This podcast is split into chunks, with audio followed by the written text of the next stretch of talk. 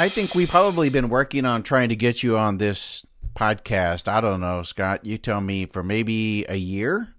I want to think it's been about that that we've been talking about it and trying to to rope you in, Nick. And either it was a busy schedule or Scott's lazy. I don't remember what it was, but oh, Scott's lazy for sure. Yeah, probably definitely.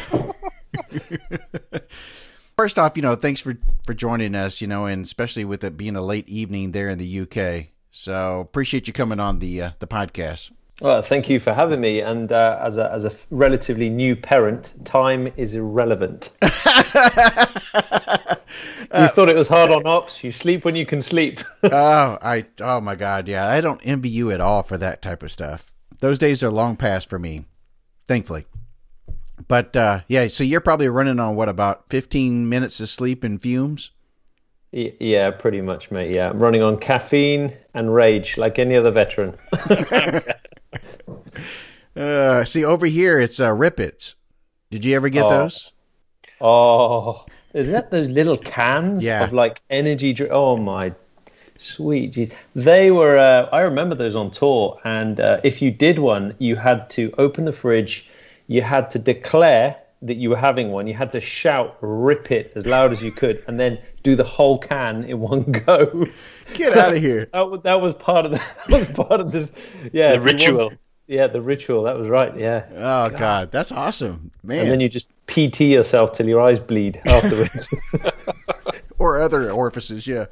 Yeah. Oh my God. Uh, so I want to go to your time when you you came into the military I, I, take it that you were a little bit older than your average person coming into the military in the UK because typically that's like your 15, 16 ish range of age.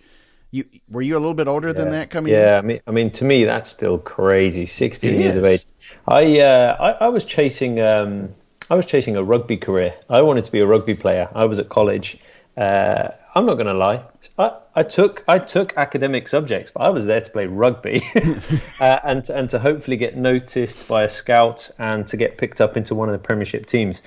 That didn't quite work out. I got I got so far, but you know wasn't going to go any further. Yeah. Um, that dawned on me, and so I had to switch fire, and I would, became a bricklayer. I got a trade under my belt first. Uh, whilst I was training, whilst I was training to um, to go for the basic, you know, for the entry for, for the Royal Marines. Okay, so how was it working as a bricklayer? Yeah, well, I mean, given the fact that I I was about trying to think what this is in pounds. I was 16. I was just under 17 stone. I had a 19 inch neck, and I had to try and quite quickly get down to to, to something that could run all day, lift all day. You know, you know, kind of change that that uh, high explosive short burst type body shape uh, into something that was was all about endurance and just a machine. So I was running eight miles to the building site every day, uh, working uh, building. Um, I think it was five houses we were doing on that particular site, and then I'd just put my my, my work boots and my trowel on my back, and I'd run home again. Um, so, but I was being inspired at every turn. Uh, I remember one guy was a carpenter, and he'd been in the French Foreign Legion, and I used to have some great chats with him. Anytime I could I could go and glean some bits of information. Um, one piece of information I've held to this day, and it's uh, he said no matter what the officers are telling you and what the, what's coming through the radio, well, he said when it comes down to it, the man on the ground will always make the call, and that's something that he told me back then on the building site. And fast forward, you know, a couple of years later, I find myself in that position. So yeah, I was a bricklayer. I got ready for the selection process. I was well prepared uh, I went down to Lympstone. I did the um, the, the, pre-selection course. It's kind of changed now, but you had to go down for basically a week. Uh, I think it's four days, and you get thrashed. It's your first taste of Royal Marines life. Uh, and I came home utterly spent, but I, would managed to kind of come on, on top of that that potential Royal Marines Commando course. Uh, I'd maxed out on all the on the, you know the physical exercise stuff. I was very very physically prepared. Um, but of course, you know, uh, once commando training started, I was no more, no no further forward, no further back than anyone else. By about week six, we were all in the same heap of broken brokenness. yeah, I, I so, think I think a lot of our listeners um, well, they may be familiar with Royal Marines, but I can't imagine that they under, understand really the training that you guys go under. And I guess, you know, I don't know if it's fair to say, because I'll probably take a lot of heat for this, but there may be a lot of similarities to what you end up enduring, let's say, in Ranger School, but it's only, Yeah. you know, three months long for Army Rangers, whereas yours is how long? It's 32 weeks, so it's just it's eight months. Yeah. So think um, about that. Going from three months to eight months, and and do you guys have it to where you get recycled? There's a potential to get recycled and start all over again. Well, if you don't pass, so every two weeks there's another criteria, something that needs to be passed, whether it's navigational or, or uh, you know, like a high obstacles course or whatever. Everything's timed, everything's time pressures, everything. And if you if you don't make that grade, there is no there is no ticket. You know, the, the easiest day was yesterday type of thing. It's you go back two weeks and you have to join a new troop until you master that skill, and then you can move forward. If you keep screwing up or they can't seem to teach you, or you're unteachable, whatever, you will just get out the system.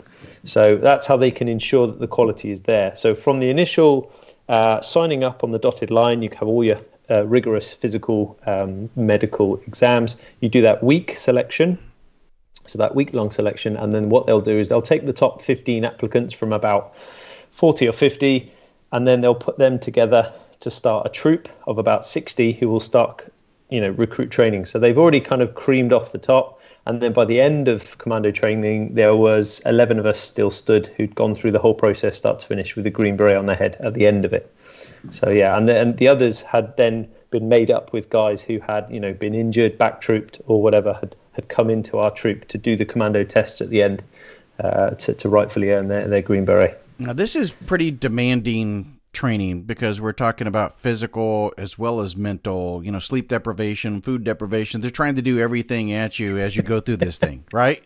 Yeah, I, I distinctly remember uh, being given something ridiculous like four minutes to run to the uh, the galley, which is the chow hall, whatever you want to call it, bolt down a plate of food, uh, and then and then straight into a bot what we call a bottom field PT session, which some of them would last maybe two and a bit hours, and you I wouldn't remember the last 15 minutes. You're just running on fumes. And I distinctly remember climbing a 30 foot rope with 32 pounds hanging off me with a rifle and throwing up this food back down the rope. Oh, and the PT staff laughing, crying with laughter. Uh, I was just in bits, but um, you, you get quite used to. You know, you can condition the body to to deal with these things. It's just whether the mind will will. If your mind can go there, your your body can go there totally. You know, it's just one of those things that, um, and that's what they're looking for. Is is is those people who are who are able to complete the mission. And we have an expression in the in the Corps which is no cuff too tough.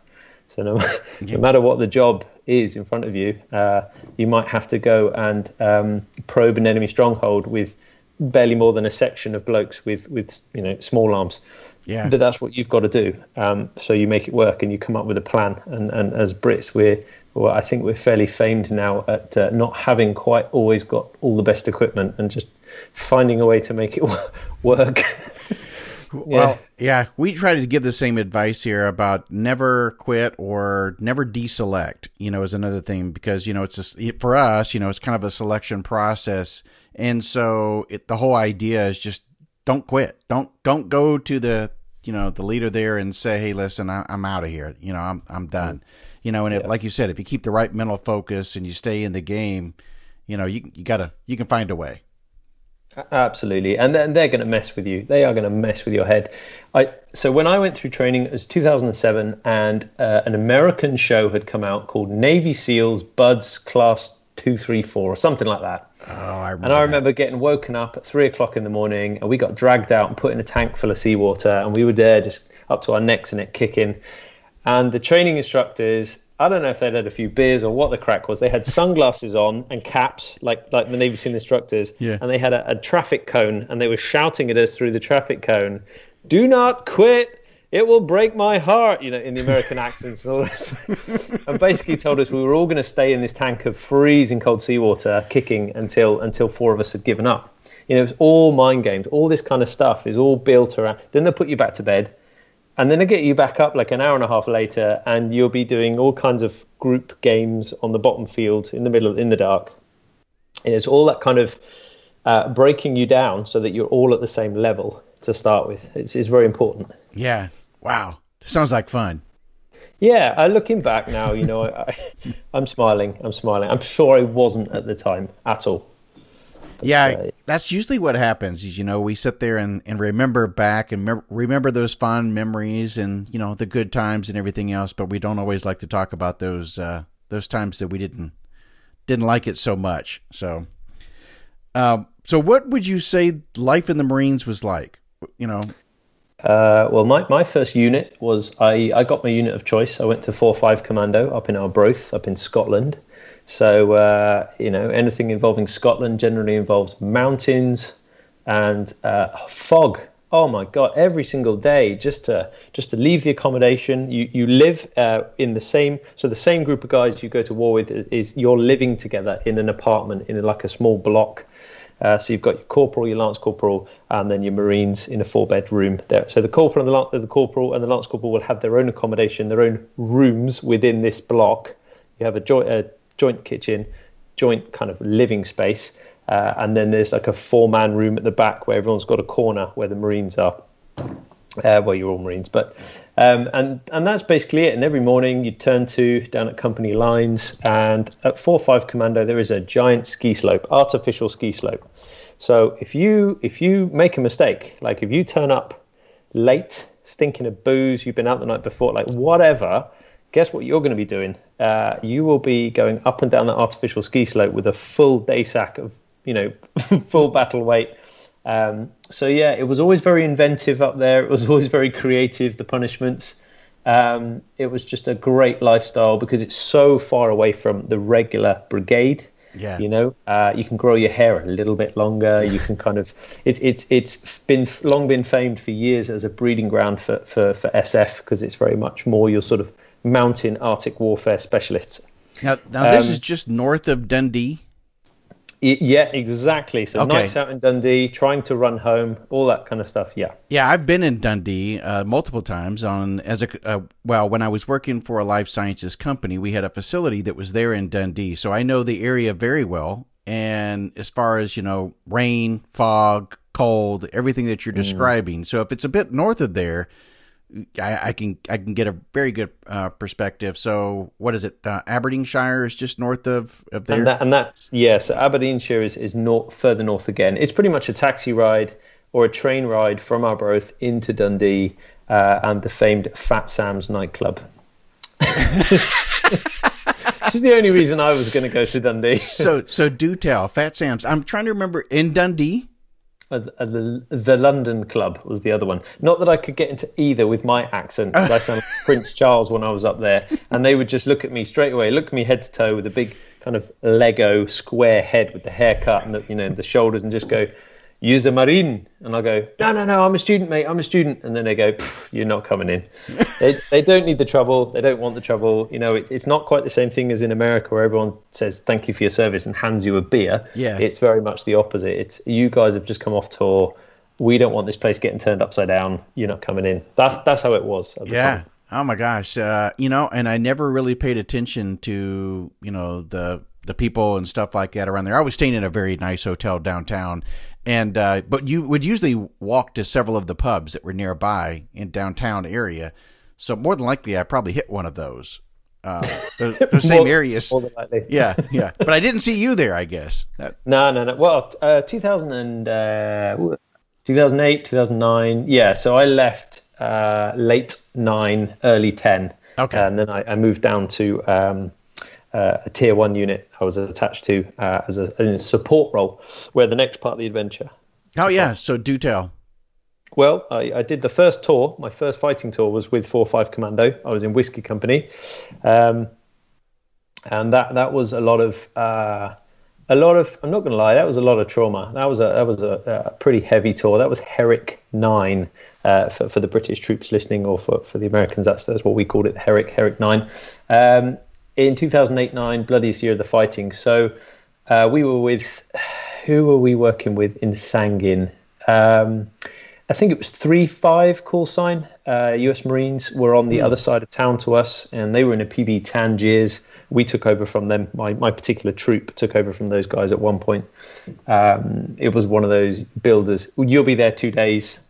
Like two weeks later, we're still there waiting for a whole company to come and uh, kind of uh, take take it on. Um, and the infamous Pharmacy Road, I, I, distinctly remember leading patrols up and down Pharmacy Road, which was a real, uh, you know, squeaky bum time. That stuff is, uh, I think, the single largest loss of life for Brits happened at Pharmacy Road. So, uh, and, and thankfully, the US came in uh, after that tour and just literally leveled it for 300 meters in every direction.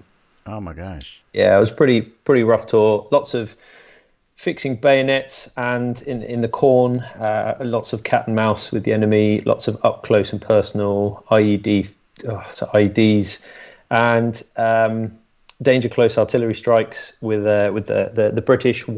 I think you have like the 155. We, we've got the 105 millimeter. So we had two nine commando in support who were dro- dropping rounds. At one point, we got ambushed at like 40 meters um, by some uh, some interesting characters. And uh, you know, my section commander managed to. The poor guy took one through the shoulder. Like we had nothing to hide behind either. It, it was a textbook. We were in the open, and the corner had all been cut. So, without going down a rabbit hole, um, we subsequently had to put down a huge weight of fire, get up and peel into a ditch behind. God knows how anybody didn't get hit, and even the medic had got seven mags down. Um, I was on the Minimi, a saw saw gun or the five five six version, yeah. the uh, the para uh, with the fold down stock. Uh, I, I must have done. I did one box straight off the bat across the top of the wall uh, to try and. But all I could see was a pair of RPK legs looking right back at me, like 40, 40, meters away, oh just God. strafing the earth around me and everything. It was chaos. Um, yeah, and then the 105 came in from 6k away. So you imagine the angle of the dangle on the gun. Yeah. You cannot afford a drop short at that point. So that was that was day one. So we'd fixed bayonets. We'd had this massive tear up with the enemy. Um, I can't remember how many. Uh, we, we'd, we'd, come off on top. We had to do uh, an amphibious extraction. So we had to then make a run for it down into the river and use the banks as cover to get back up, to wade back up uh, to a local PB with the Afghan National Army giving us covering fire, and there were rounds falling in the water all around us. Um, and then we got ambushed another two times on the way back to the main fob. So that was day one. Uh, welcome to Sangin. And uh, yeah, the, the, rest of the tour kind of followed the same trend, but just lots of um, all the very nastiest things you can ever see and experience going on there.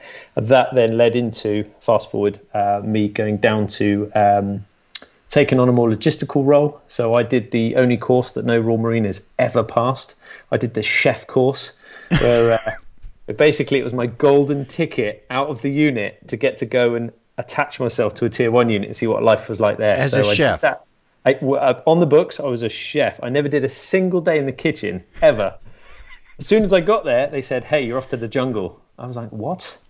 so one, one of the guys you've had on the course already, uh, you've had on here, Foxy. Oh yeah, yep. So uh, he, he was in uh, one of the squadrons at the time, and so my first ever trip, I'd been there like a week. They were like, "Yeah, you're off to you're off to the jungle with um, whichever uh, letter he'd been assigned to, uh, X from memory." So anyway, so yeah, and then we, so we were off to Belize, and um, suddenly I've got like a 80 kilo Calor gas bottle and a 35 man cook set on a fold out table thing. I've got to hump all this stuff into the into the jungle off the truck uh, and set up in this little hacienda, this little kind of compound that the uh, it was a lovely little place. The the CIA used to use it as a as a listening post. Oh, I think nice. at one point it was called like the um, what was the radio station?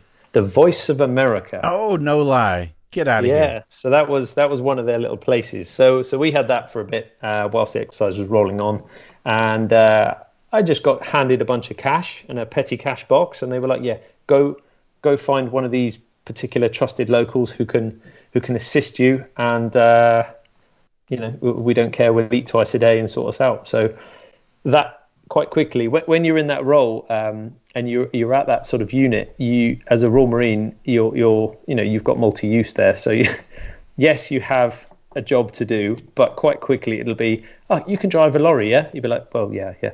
Okay do you mind driving this 45 foot low loader to Scotland? Yeah, okay cool.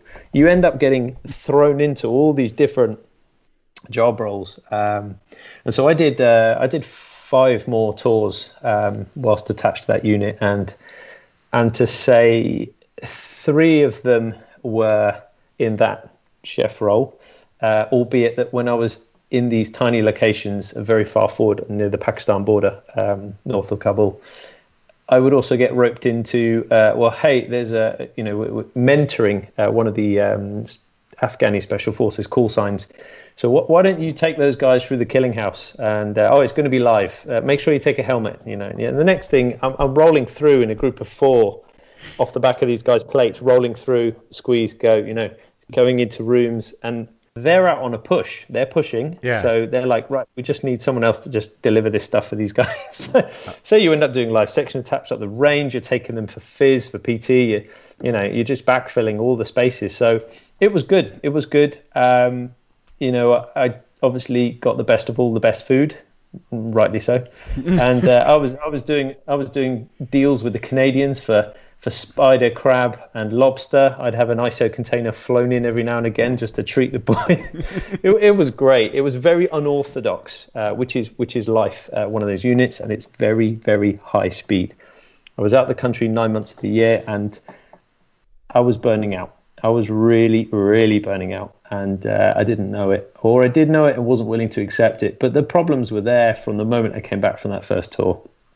You know, things were. I think I think that was part of the reason I didn't want to be at that unit anymore because everything about it just reminded me of that stuff. So I, I thought, ah, fresh start, fresh start, take a step back, logistical role. This would be great, and, and for the most part, it was. It, uh, you know, but um, there's no space or time at a unit like that for anyone who is starting to operate uh, in a sub like if you can't if you can't keep up with the pace or if you're struggling in any way shape or form and they're literally like there's a fire throw a bucket over it. There's another fire throw a bucket over it. There's no longevity or well-being kind of package or anything kind of built into that. It's right. it's he's broken get me another one. So that was kind of a tough thing. Um, and those last those two other jobs um, were in a extremely clandestine role. So I, I got kind of fast forwarded, um, albeit selected. I don't know how you want to call this, but um, there are there are other entities that go on inside of any unit like that, and they handpick generally handpick seasoned operators from various uh, squadrons to go and do jobs the big hand came down and it just so happened at the time that they were short or they needed or whatever. Someone looked at my file and went okay he's mixed it up before. But the, the fundamental was i had a skill that they desperately needed and it was that i spoke a language fluently natively and so therefore could pull off the whole cover story and everything else. So yeah i got fast forwarded into uh, like alice in wonderland looking through the uh, looking through the, the, the, the glass there and seeing the other side of of of the battle space completely. What was the uh, language? Uh, ma mère, elle est française, alors je suis moitié French. français, moitié anglais. Voilà. So I could pull off being Canadian or whatever, whatever was needed. So uh, yeah, I ended up disappearing and doing a whole bunch of um, crazy harebrained stuff somewhere else. Um, but initially, I was on an exercise with the French equivalent, uh, and kind of as a chef, I was handing out meal tickets. I didn't cook a single thing uh, with the petty cash box again, um, but but being used as an interpreter. So I was giving the weather reports. I was giving, you know, kind of translating all the bits. And if Sure. if, if our CEO wanted to speak to their CEO, I'd kind of go and facilitate and sit in the meeting. And uh, and then yeah, the big hand came down from there. So it was a it was a 20 minutes notice to move, ditch anything that attributes you to British Armed Forces, and you are gone. Uh, and that's exactly what happened. So um, I mean, even like Louis- MI6 stuff here. Sounds like right. Oh, I don't know, mate. I don't know. I don't know. Moving on.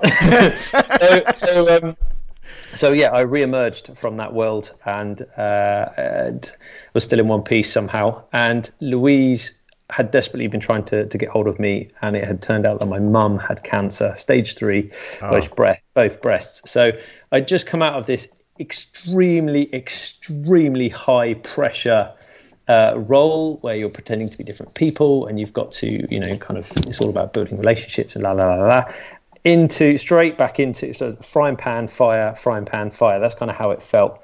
Um, you know, kind of give you a hug and then give you a slap. That's the military service. Yeah. Uh, hurry up and wait. And then, then I, they, you know, my first time in my entire life, I found myself going, oh crap, I've got to use the welfare service. Like, you can imagine the alpha male ego mindset of the uh, of, the, of, of the very creme de la creme British SF operators that I'd been you know working alongside and aspired to be maybe if I ever wanted to do selection one day you know all that kind of stuff. And and these guys are, are absolutely world class but there's no space for that. So I you know I didn't even know how to how to articulate it I kind of whispered to one of the medics I was like mate you know where's the welfare center he was like what I was like, there's a welfare center like, oh, it's just down there. I didn't even know it was right by the main gate. So I went down there, presented myself. As soon as I found myself talking about mum's cancer, I, I was, you know, wobbling, tearful, all kinds of, you know, not not very uh, well put together there. I was really struggling. And they said, yeah, sure, fine. Uh, who's your hierarchy? And I said, whatever. And they said, done. You're having time off. So I got to go for one week of every month with mum and sit with her through chemo and, you know, her losing her hair and going through all that process. It was really hard. It was hard. It was hard. It was a different type of hard to what I experienced before, but it was just another layer added onto that, that backpack of stuff that I was now starting to carry around. Uh, and that was getting getting mixed up. Uh, the stuff that was in that backpack. So by the time end of that last tour, I came off a seven month with no R and R. I was broken biscuit. I had mad hair out here, great big hair, like a, like a proper fro, with a big Mexican handlebar moustache. I did not care for hierarchy one bit anymore. I didn't care. I just saw. I no longer saw the system as I used to see the system. I had very much broken free, and I think part of that was actually going on that other journey uh, and, and yeah. you know through the looking glass because I'd start to see the much much bigger picture and I now see that as an absolute plus to my entrepreneurial mindset and the way I think about stuff now. I'd broken free of black and white and, and hierarchy and kind of this, that, and yes, so, no, so, three bags full. So I'd, I'd broken free of that. So, uh, so yeah, you know, it's it's the old everything happens for a reason and it all comes good in the end, one way or another. So, mum survived um, cancer, and she's she's still in remission, and she's just had a the all clear again actually just last week, which is amazing to hear. Um, yeah, that's it. And yeah, we we are you know sort of end of the tour. Sat down with a psych nurse who had come out on the tour and identified myself and some others.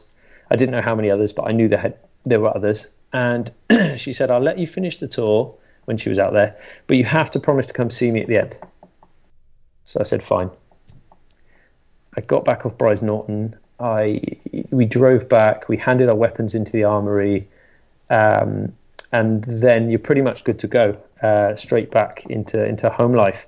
And very more often than not, I think I was only ever decompressed by military standards, as in I had the two days the two cans of beer and the, the night in Cyprus and the comedian, which is the magic wand, which after after how many months of fighting you're supposed to be okay to go back into society. I only ever had that once in, wow. in all those tours. So so I went I went back and uh, she asked me three questions. I couldn't leave the base until I'd seen her. She asked me three questions, and I, I couldn't even tell you what they are now. Um, but I just cried my eyes out. I was broken, and so she just um, she said, "Right, that's it for you. Then go on leave, and I'll be in touch." So I went on leave. And I think at that point, I'd been out of the country. I think I was owed like 101. I had so many what we call days out of bed. I was so far over the properly allotted amount of time. And then there was a logistical mix up where I should have been sent straight to the recovery center. But the long story short, I spent seven months. Uh, I spent another, so I was seven months on tour and I spent seven months just like some kind of crazy man at home working in the woods. So I bought this little piece of woodland, and uh, it gave me a place to be. I had the house that I'm sat in now to do up. Uh, with the bricklaying skills, I was changing chimney pots. I was kind of I was putting in wood burners. I was just absolutely manically staying busy to try and keep it all together. But underneath, falling apart. Just, yeah, yeah re- real bad, man, real bad. I was around the campfire with a liter bottle of rum, drinking just just trying to just trying to switch myself off. And I'd wake up clutching a bottle of rum with the fire, you know, just an ember, and the snow was all around me. Louise thought I was dead. You know, she she she didn't know what. Yeah, that wasn't good times at all. Um, but like I said, I'd pick up the tools the next day. I'd carry on swinging the axe. I, I didn't want anything noisy, no chainsaws. I didn't want anything. I was really struggling with hyperacusis. Um, You think yeah, was, you think a lot of that also had to do with traumatic brain injury?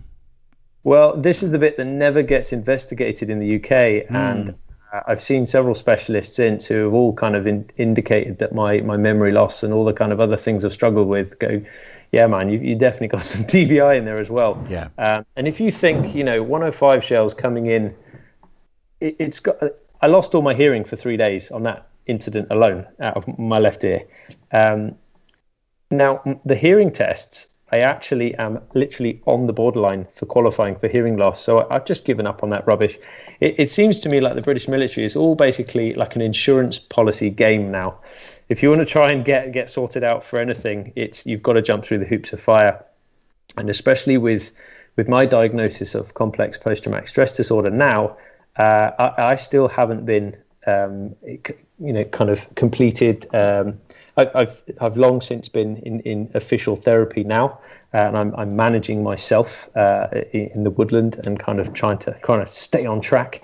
Um, but oddly, the only thing that really seems to really upset the apple cart and is tying me back to military service is the fact that I still haven't been sorted out by that AFCS claim service. It's rubbish. I was diagnosed in 2014. I, I was going to ask you what year that was. Yeah. Yeah, I first presented myself in 2012. I took myself along off the back of that first tour. I was having some bad nightmares and all kinds of weird stuff.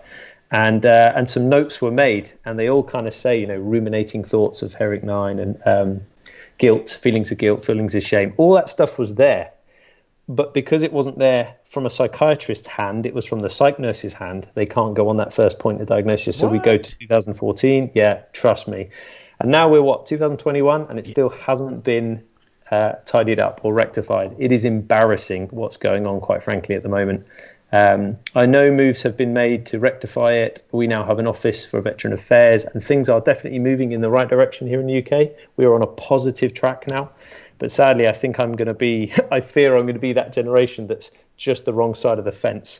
Uh, to, to, to, to, yeah. Well, I just have to see how that plays out. But um, So did they end up separating you from active service uh, uh, through this process? Okay. Yeah, totally. So I got downgraded. Uh, I got downgraded and stuck into a naval recovery service center. Wait, downgraded how? So like I went from active duty marine to uh, so you got like a P2 is active service, P3 is twisted your ankle. You've got the laminated piece of paper to say you can't do PT. Right, right, right, right. lanyarded and waterproof to your hand. Um, yeah, we all know those guys. Yeah. And uh, and th- sadly, I'd found myself in in P7, which was like dancing around the rim of getting spat out of service medical discharge.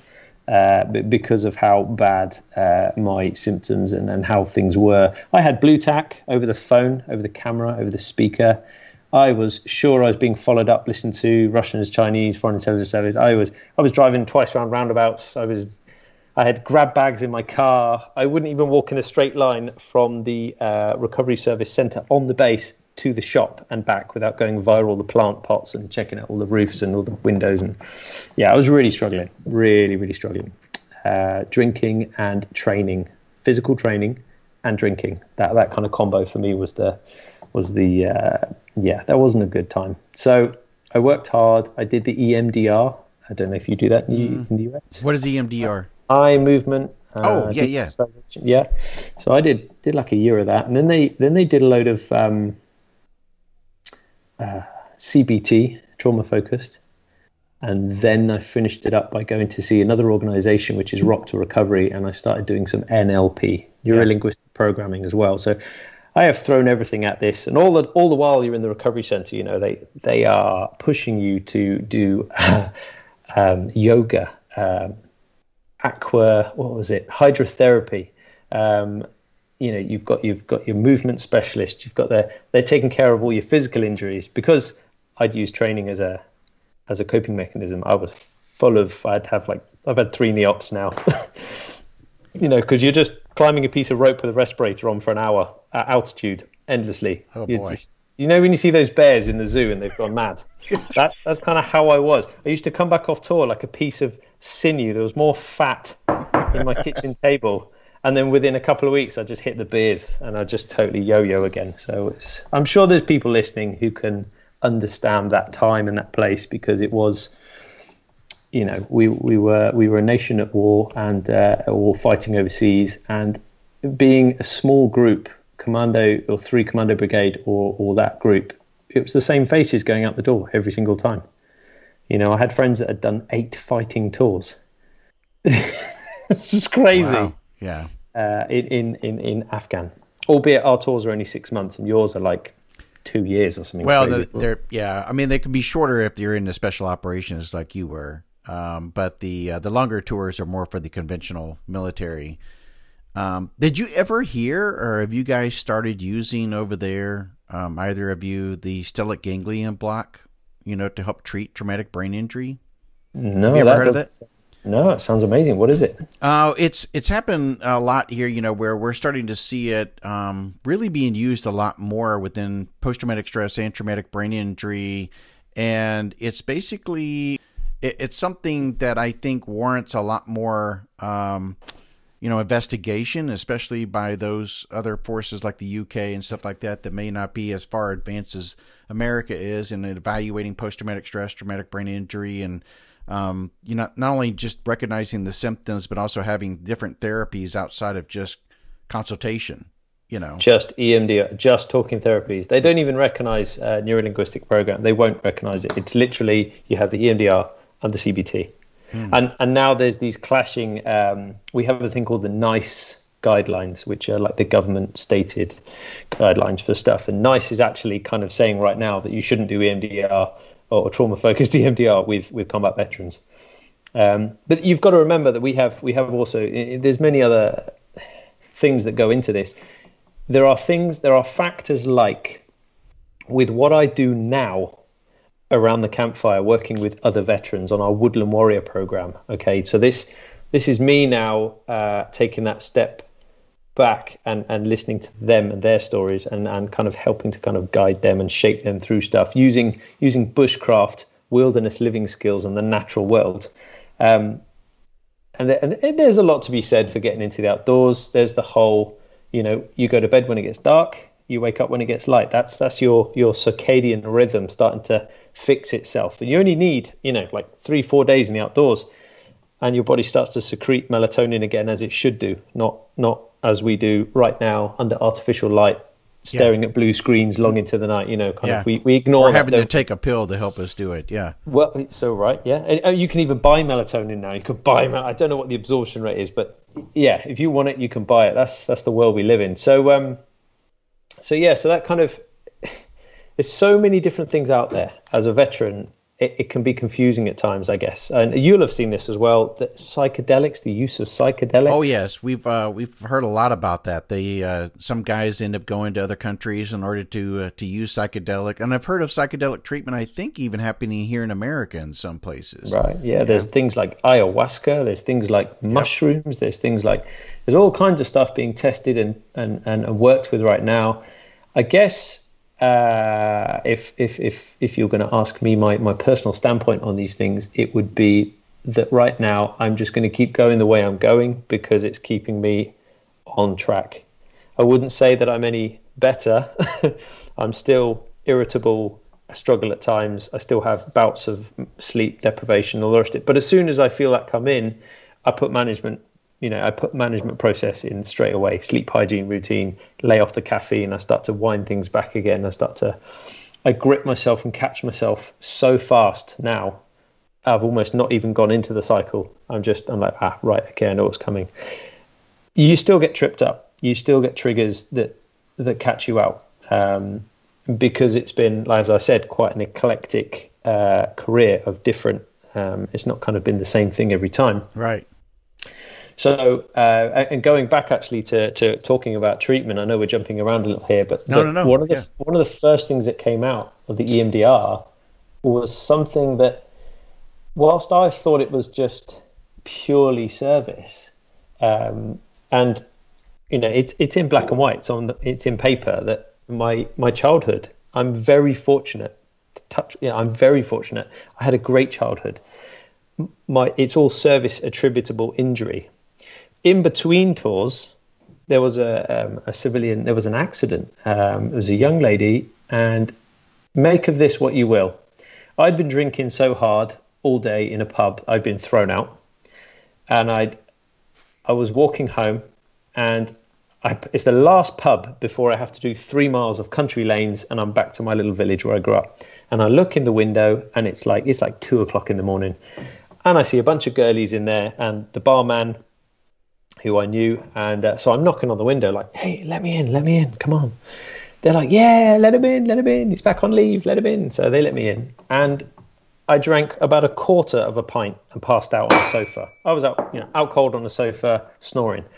The first thing I knew, someone threw the pint glass over me and was screaming about this young lady's leg. Something had happened. And I kind of got up off the sofa and I'm all over the place, wandering down this corridor to the disabled toilet, which is by far the better toilet of this establishment. Shall we say it was a classy establishment? So she'd used the dis- disabled loo downstairs, which was clean.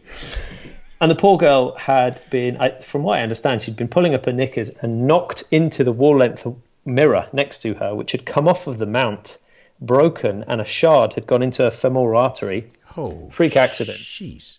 Uh, it was hitting the ceiling, and she'd already been going for about a minute by the time I got in there. So I kind of like came around this corner, all kind of lackadaisical, and then you've got this pristine white tiles, white toilet with this horrendous scene unfolding. Um, and it dawns on me that I'm I'm literally the only person here that's going to do anything about this. So I kind of gave it a very bad drunken John Travolta slide on your knees in, into the situation. Took one look, got a face full of of of the of blood, and uh, basically did two two thumbs direct pressure, clamped down like like a sort of you know when you're trying to get as close to someone as possible, like to preserve strength, like Brazilian Brazilian jiu jitsu, and then covered her from the leg so she couldn't see what was going on. Shout just said over my shoulder, "Oh yeah, you know it's a nasty cut, and we're going to get you patched up." Looked at the barman and was like, "Ambulance now." Um, I remember taking the pressure off and getting a face full again, and it was just going everywhere and just trying to hold on for dear life. I, I held on for 20 minutes, and the ambulance finally arrived. And I remember the uh, paramedics' purple gloves taking over, and my arms being stuck in this kind of praying T Rex position. And the barman had to help me open up my arms because obviously I'd probably been in fight or flight at the time. I looked like I just murdered someone. All my clothes are completely drenched. The whole toilet is just a complete mess. So I did I did what I thought was the right thing at the time, and I cleaned the whole scene forensically. I just cleaned everything up. I put Get the glass away. I cle cleaned the whole thing because I I felt I felt like I'd already been exposed to it, and I didn't want them to see any more of that stuff. They didn't need to see that. That was it was a murder. Scene. It was a bad scene.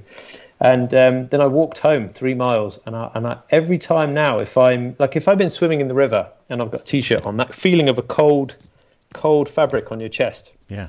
Will remind me of that time of walking home that night and that Damn, cold. Nick. Yeah, man, that was that was horrible. I had to burn my clothes.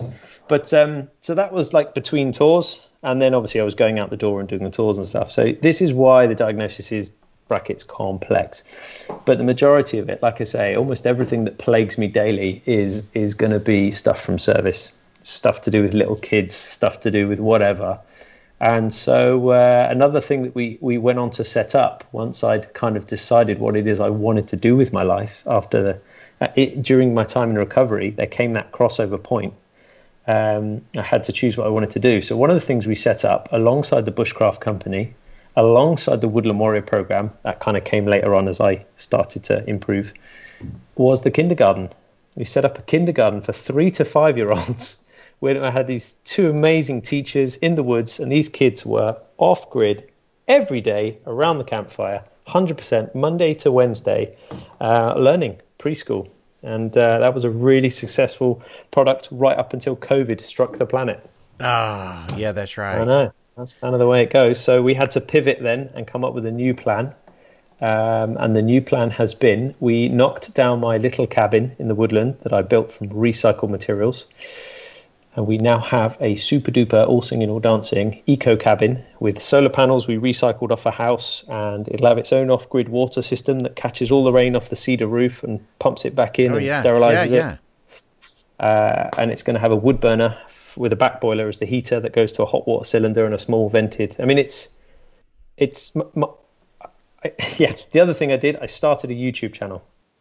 So I started a YouTube channel over COVID. That was also part About bushcraft stuff and, and what yeah, you're yeah, yeah. Just kind of passing on all the stuff that I've learned, all the experience, all the lessons. Um, I mean, I did a whole heap of a whole heap of qualifications as well. I've done ethnobotany, ethnobotanical qualifications. So, learning about uh, trees, plants, flowers, their chemical constituents, and then their relationship to us as humans. Mark one medicine. So that's why I was kind of saying I sit on the fence with the psychedelic thing. I leave the shrooms alone. I understand them, and I understand what goes into them and how they work.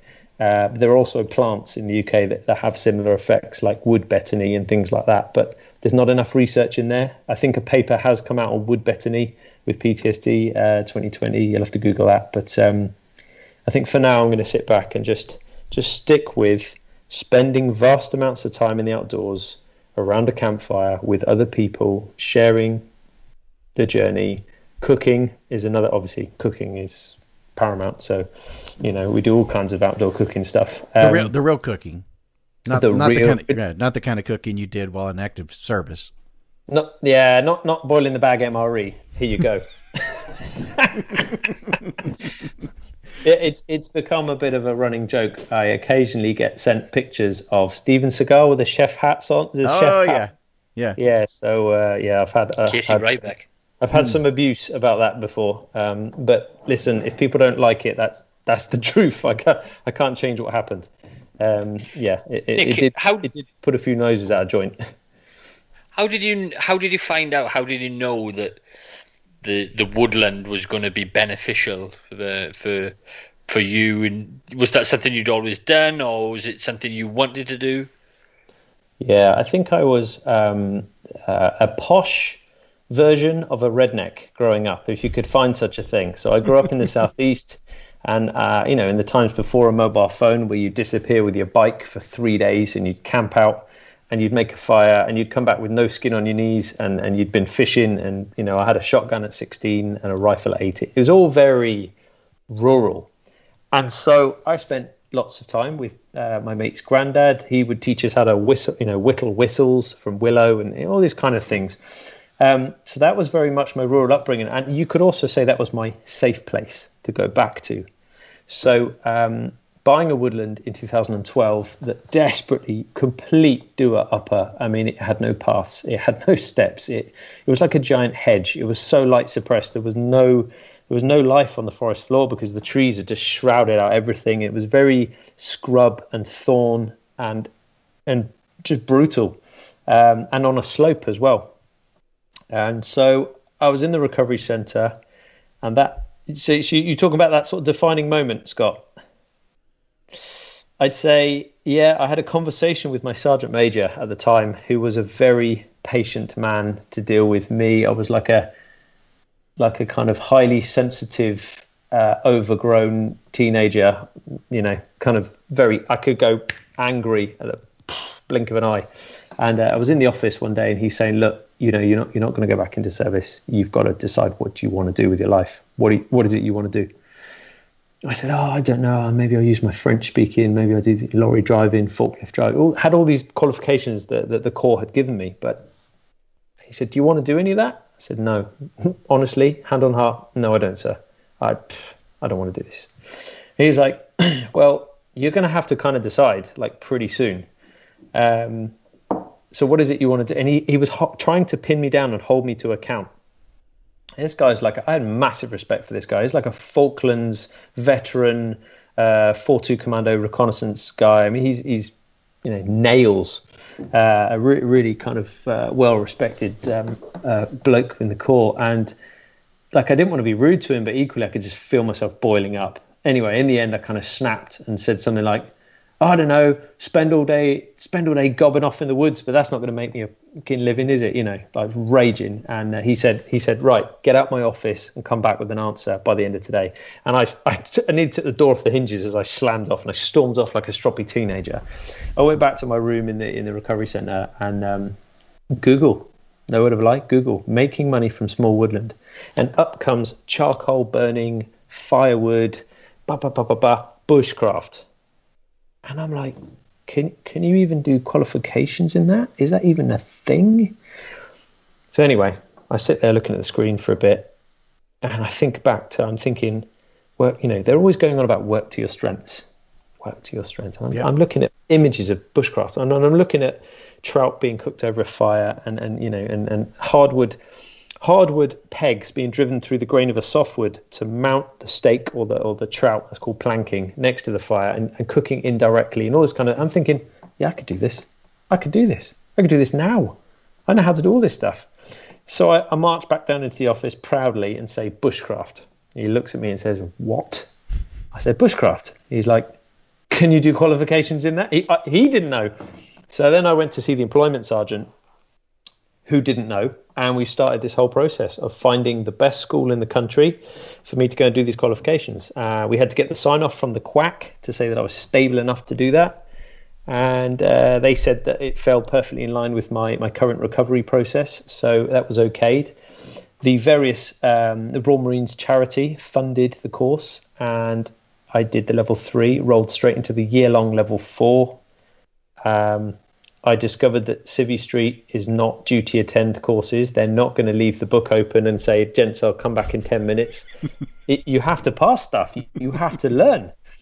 So but what was really interesting was I'd gone from a point where I, I, like I said, I had all this Blu Tack on my phone and I'd gone completely, you know, I was really struggling with the whole uh, feeling of being followed constantly. Like my cover story was unraveling with everyone I was speaking to. It was a nightmare. Um, to, to being able to assimilate all the Latin for all the plants, all the trees, all of the information, every word that came out of the man's mouth, I was just hanging on to. I was just desperate for this this new identity, this new knowledge, uh, and actively practicing it from the word go. I was in my room carving, making spoons, bowls. Every night, the the, the cleaner was complaining, know, there's, there's wood shavings in a in a Hoover again, and. Um, you know, drops of blood where I'd, I'd messed up with a razor sharp knife and caught my finger and trying to cover it up the next day. And um, but yeah, I, I was on that journey. I was on that journey, and then quite quickly after that, I was walking around the base with a picture of a logo,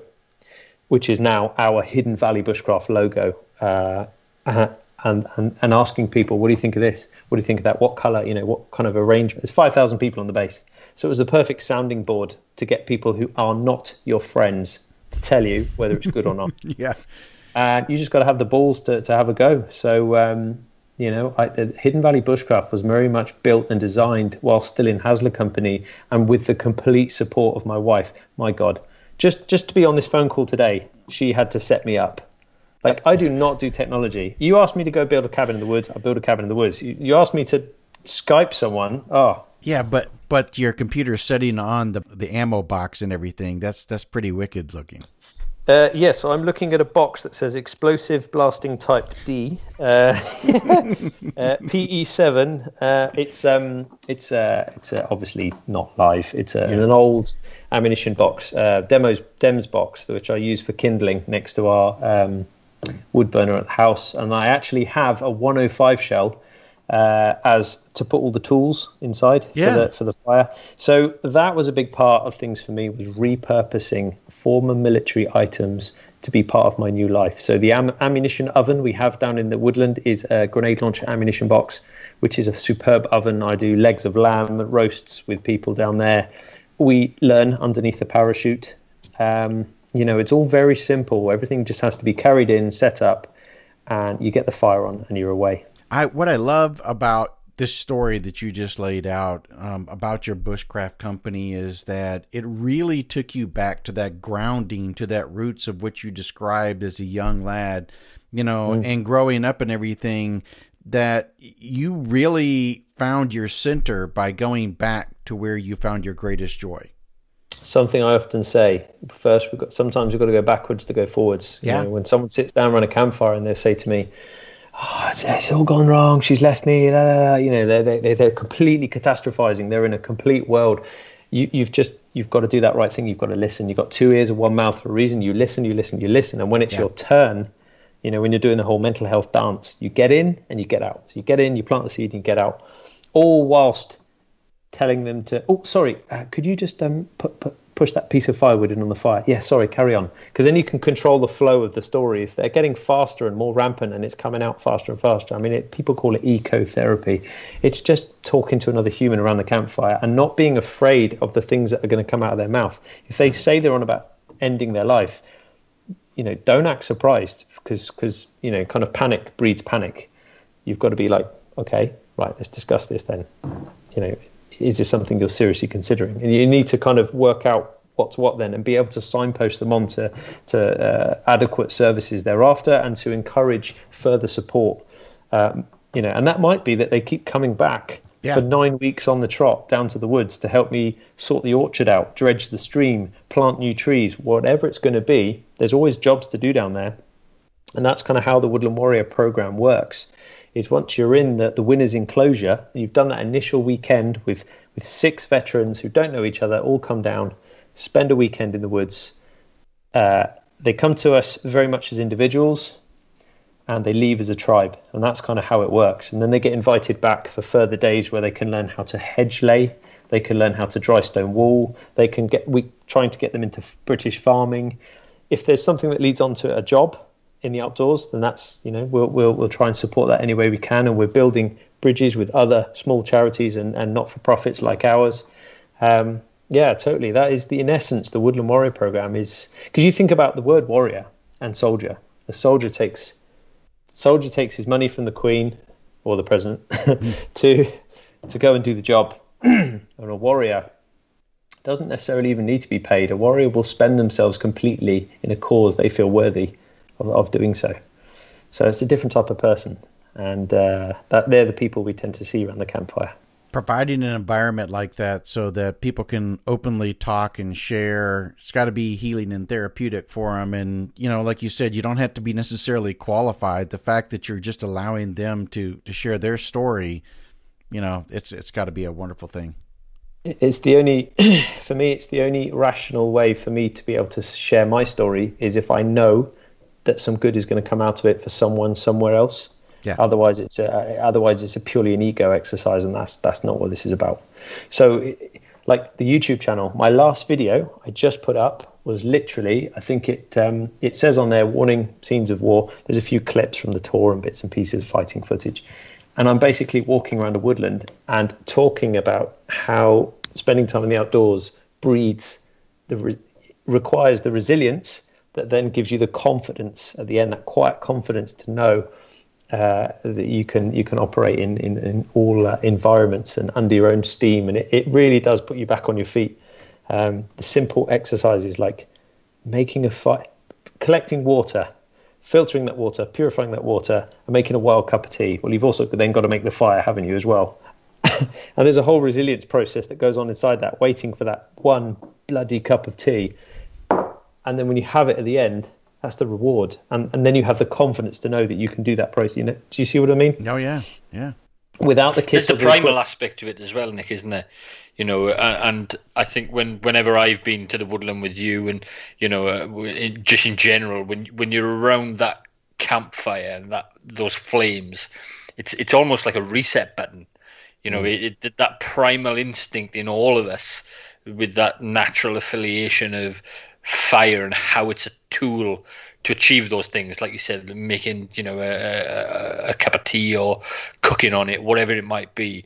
It's it's just like pressing the reset button in people, and it's it's just that comforter. I think for people who you may never have done it before, but you just naturally are drawn to it, and it, it just puts everyone at ease, doesn't it? Completely. I mean, the, the, the three R's are recuperate. So that's your first job is to recuperate. You then recalibrate yourself while you're there, and then when you're ready, you re-engage. So it's recuperate, recalibrate, re-engage. Simple. Um, when I sat down and thought about what is it we do, and I remember being asked at one point on a on a TV show because we, we we managed to somehow make a bit of noise and, and we, we, we had attention of, of Sky came and filmed with us. All kinds of people were suddenly interested in what we were doing. Nice. And and I remember uh, in one of these, I say high pressure compared to some of the stuff I'd done in my past life, but I was still bricking it because I'm talking to a celebrity or someone, and they're and they're saying, so what is it you do? And I found myself saying, we give people tribe again. It's as simple as that. That's what we do. Yeah. We give people tribe again. And and there are lots of amazing programs out there. And I know there's some stuff happening in the US. There's some stuff happening in Canada. I am fast on the track to September. Well, September that's just gone. I was due to be flying out to uh, Alaska to go and do a recce for something, as I'm very keen in the future to take the Woodland Warrior program and make it international. So take the model that we use um, and roll that out to what I'm calling sort of Five Eyes. So you've kind of got New Zealand, Australia, America, Canada, and Brits. Uh, in a large, vast piece of uh, probably American uh, wilderness uh, and, and run the course as is again. So you've got veterans from all these different kind of um, backgrounds and countries coming together to do the same thing that our veterans are doing here in the woods. As long as you're human and you've got a heart and a brain, it should help 300,000 years worth of evolution states if you put you and I around a campfire we're going to have some real conversations. We're going to get to know each other. I think it's uh, magnificent. As a matter of fact, I probably know a few veterans that would love to help you in that endeavor here in the U.S. to get something oh, started. Wow. So, yeah, absolutely. Um, you know, and I'm sure they uh, many of them would probably include things like hiking and you know those types of things that again absolutely. provide a little bit more strenuous um, work effort and snowshoeing. Yeah, there you go.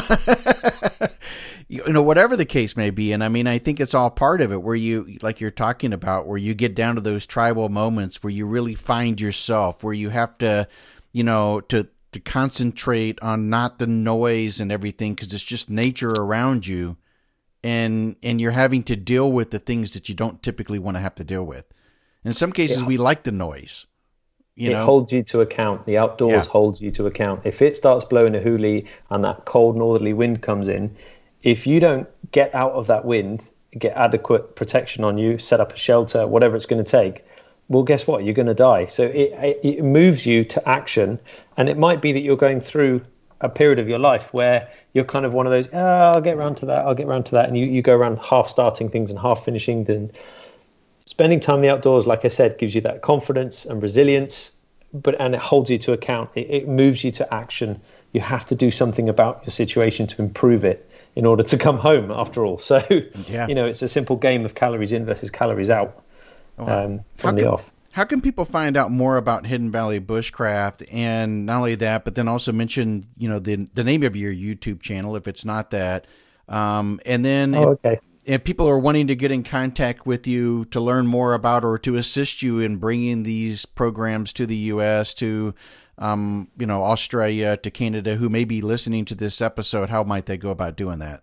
Oh wow! I mean, yeah, we're we're we're on pretty much most of the uh, social media channels you can find. We're we're Hidden Valley Bushcraft or at Hidden Valley Bushcraft on things like Instagram, Facebook, uh, Twitter. I think we're at HV, uh, so Hotel HVB. Victor Bushcraft HVB. There we go. I'm glad someone was paying attention. and then the YouTube channel. The YouTube channel is Hidden Valley Bushcraft. So Hidden okay. Double D uh, Valley Double L. Um, and then we have our website, which is hiddenvalleybushcraft.co.uk. Any email that you send is going to go straight to Louise. I'm not going to pretend that it's me. Um, I'm in the woods. I'm in the woods almost every single day. I'm in I'm in my four by four. I'm in the Land Rover Defender or on a quad bike, uh, an ATV, and I'm I'm down there with a chainsaw. I'm doing something uh, with someone somewhere. So um, but but I, I we we sit down every evening while we have our dinner and, and we kind of talk things through. We're a husband and wife team.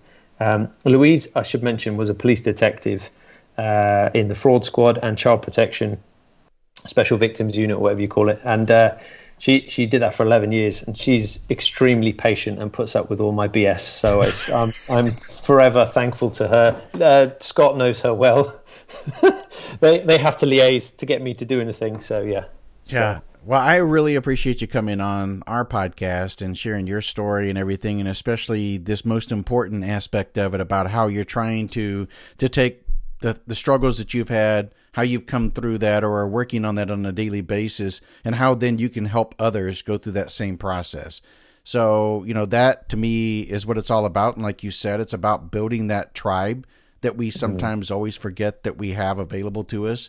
Um, and there are programs such as yours that, if not near you today, um, that may be coming very soon. It sounds like where people can get engaged and get involved and and take part of it and actually um, hopefully find some you know healing themselves as they mm. go through their own journey. Absolutely, and I just want to say uh, it's been a genuine honor to be on this podcast. I've watched it from afar. As you said, we've you know we, Scott approached me a while back and said, "Look, we'd try and get you on at some point."